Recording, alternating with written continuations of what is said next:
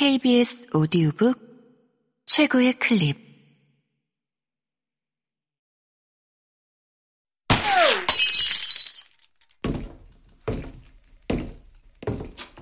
KBS 오디오북. 청소년 소설집.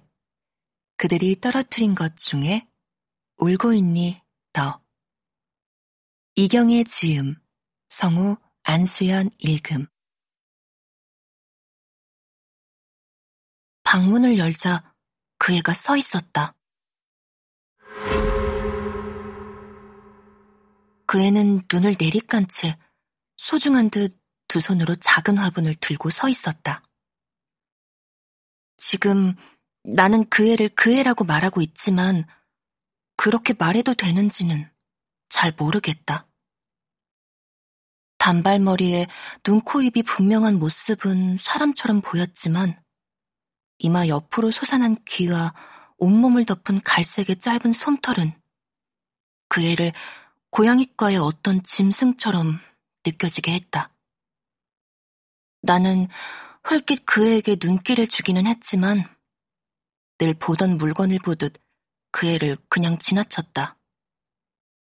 놀라지도 겁에 질리지도 않았다.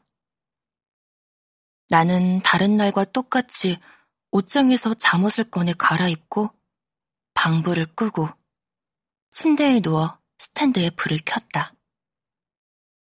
그리고 어젯밤 읽다 둔 아름다운 우주 스토리란 책을 펼쳤다.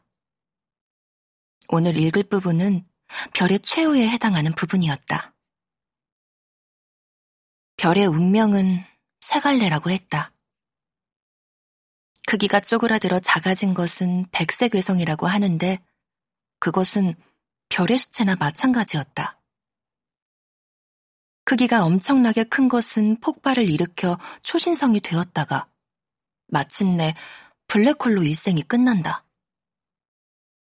그리고 중간 정도의 별이라면 초신성 폭발을 일으켜 상단 부분을 날려보낸 다음 붕괴하여 아주 작고 밀도가 높은 중성자별이 된다.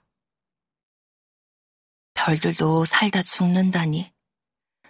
그리고 어떤 별은 쪼그라든 시체가 되고 어떤 별은 폭발하여 검은 늪이 되거나 아주 단단하고 작은 또 다른 별이 된다니.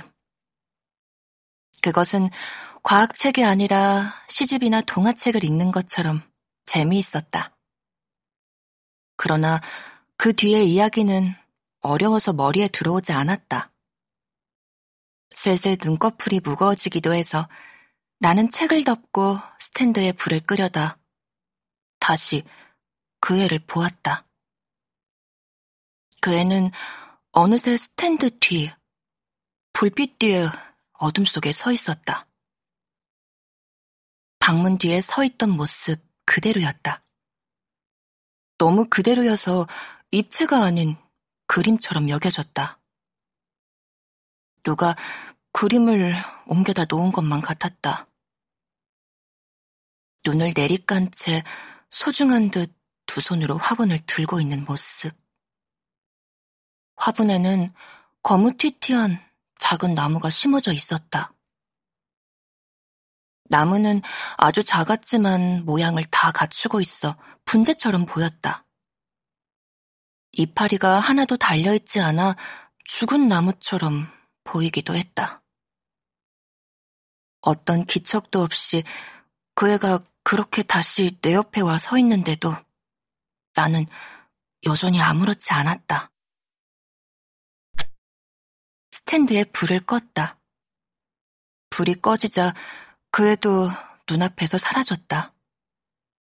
어둠 속 어딘가에 있겠지만 내 눈에는 더 이상 보이지 않았다. 나는 자려고 눈을 감았다. 그러자 비로소 그런 생각이 들었다. 왜 나는 저런 걸 보고도 아무렇지도 않지? 놀라거나 무서워해야 하는 게 정상이잖아. 나는 그런 내 자신이 너무 이상해서 내가 아닌 낯선 사람처럼 느껴졌다. 하지만 종합반 강의까지 듣고 늦게 온 터라 어찌나 피곤한지 그대로 잠이 들고 말았다. 아침에 눈을 떴을 때는 아무것도 없었다. 나는 지난밤에 내가 꿈을 꾸었던가 의심했다. 꿈속이라면 아무리 이상한 것을 보더라도 놀라거나 무서워하지 않을 수 있다. 하지만 옆에 놓인 책을 들춰보니 별의 인생에 대해 읽은 게 분명했다.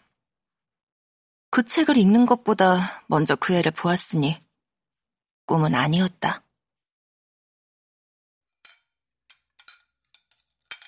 다른 날 아침과 똑같이 나는 엄마 아빠와 식탁에 앉아 토스트와 우유를 먹었다. 음, 별의 일상에도 끝이 있대. 토스트를 먹다 내가 말하자 별이니 바람이니 그런 것들 앞에서 맥을 못 추는 엄마의 눈이 당장 빛났다. 어머, 멋지다. 어떻게 끝나니, 별들의 삶은? 어, 뭐, 백색의 성이 되거나 블랙홀이 되거나 중성자 별이 된대. 나는 시체가 되거나 검은 늪이 되거나 작고 단단한 별이 된다고 말하려다 일부러 과학적인 용어로 말했다. 엄마의 눈빛이 너무 빛나는 게 거슬렸다. 나는 엄마의 문학소녀 같은 호들갑이 싫었다. 그러나 내가 이런 심술을 부리는 경우는 없었다. 다른 때 같으면 나는 엄마를 기쁘게 해주기 위해 이왕이면 그런 표현을 더 골랐었을 것이다. 뭔 이름들이 그렇게 다 어렵니? 블랙홀 빼곤 모르겠네. 엄마는 단박에 꼬리를 내렸다. 별의 말로를 들여다보면 인기인들을 스타라고 말하는 게 딱 맞는 것 같지 않냐? 스타들의 말로도 그 셋 중에 하나잖아. 백색 외성처럼 쪼그라들거나 블랙홀처럼 신비한 존재로 남거나 스타의 자리에서 내려와 중성자 별처럼 단단한 실력을 갖춘 보조적인 중견이 되거나 나는 아빠의 말에 음, 진짜 그렇네. 우연인진 몰라도 정말 비슷하네. 하며 고개를 끄덕였다. 아빠다운 얘기였다. 아빠는 과학 관련 책을 주로 내는 작은 출판사를 하고 있다. 아빠는 과학을 좋아해서 내 이름까지 소립자의 아름다움이란 뜻으로 솜이라고 지었다. 소립자는 모든 것의 기본이 되니까 얼마나 아름답니? 라고 말했다. 분자가 모든 것의 기본이 아니라 얼마나 다행인가. 그랬다면 내 이름은 분미가 될 뻔했다.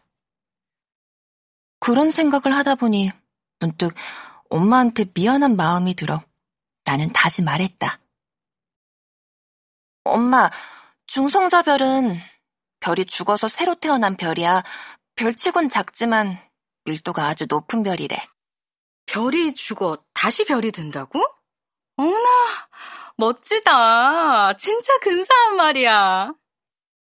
하, 다행이다. 엄마를 무시해서 괴로웠던 마음이 괜찮아졌다. 아빠와 나는 엄마의 배웅을 받으며 집을 나섰다.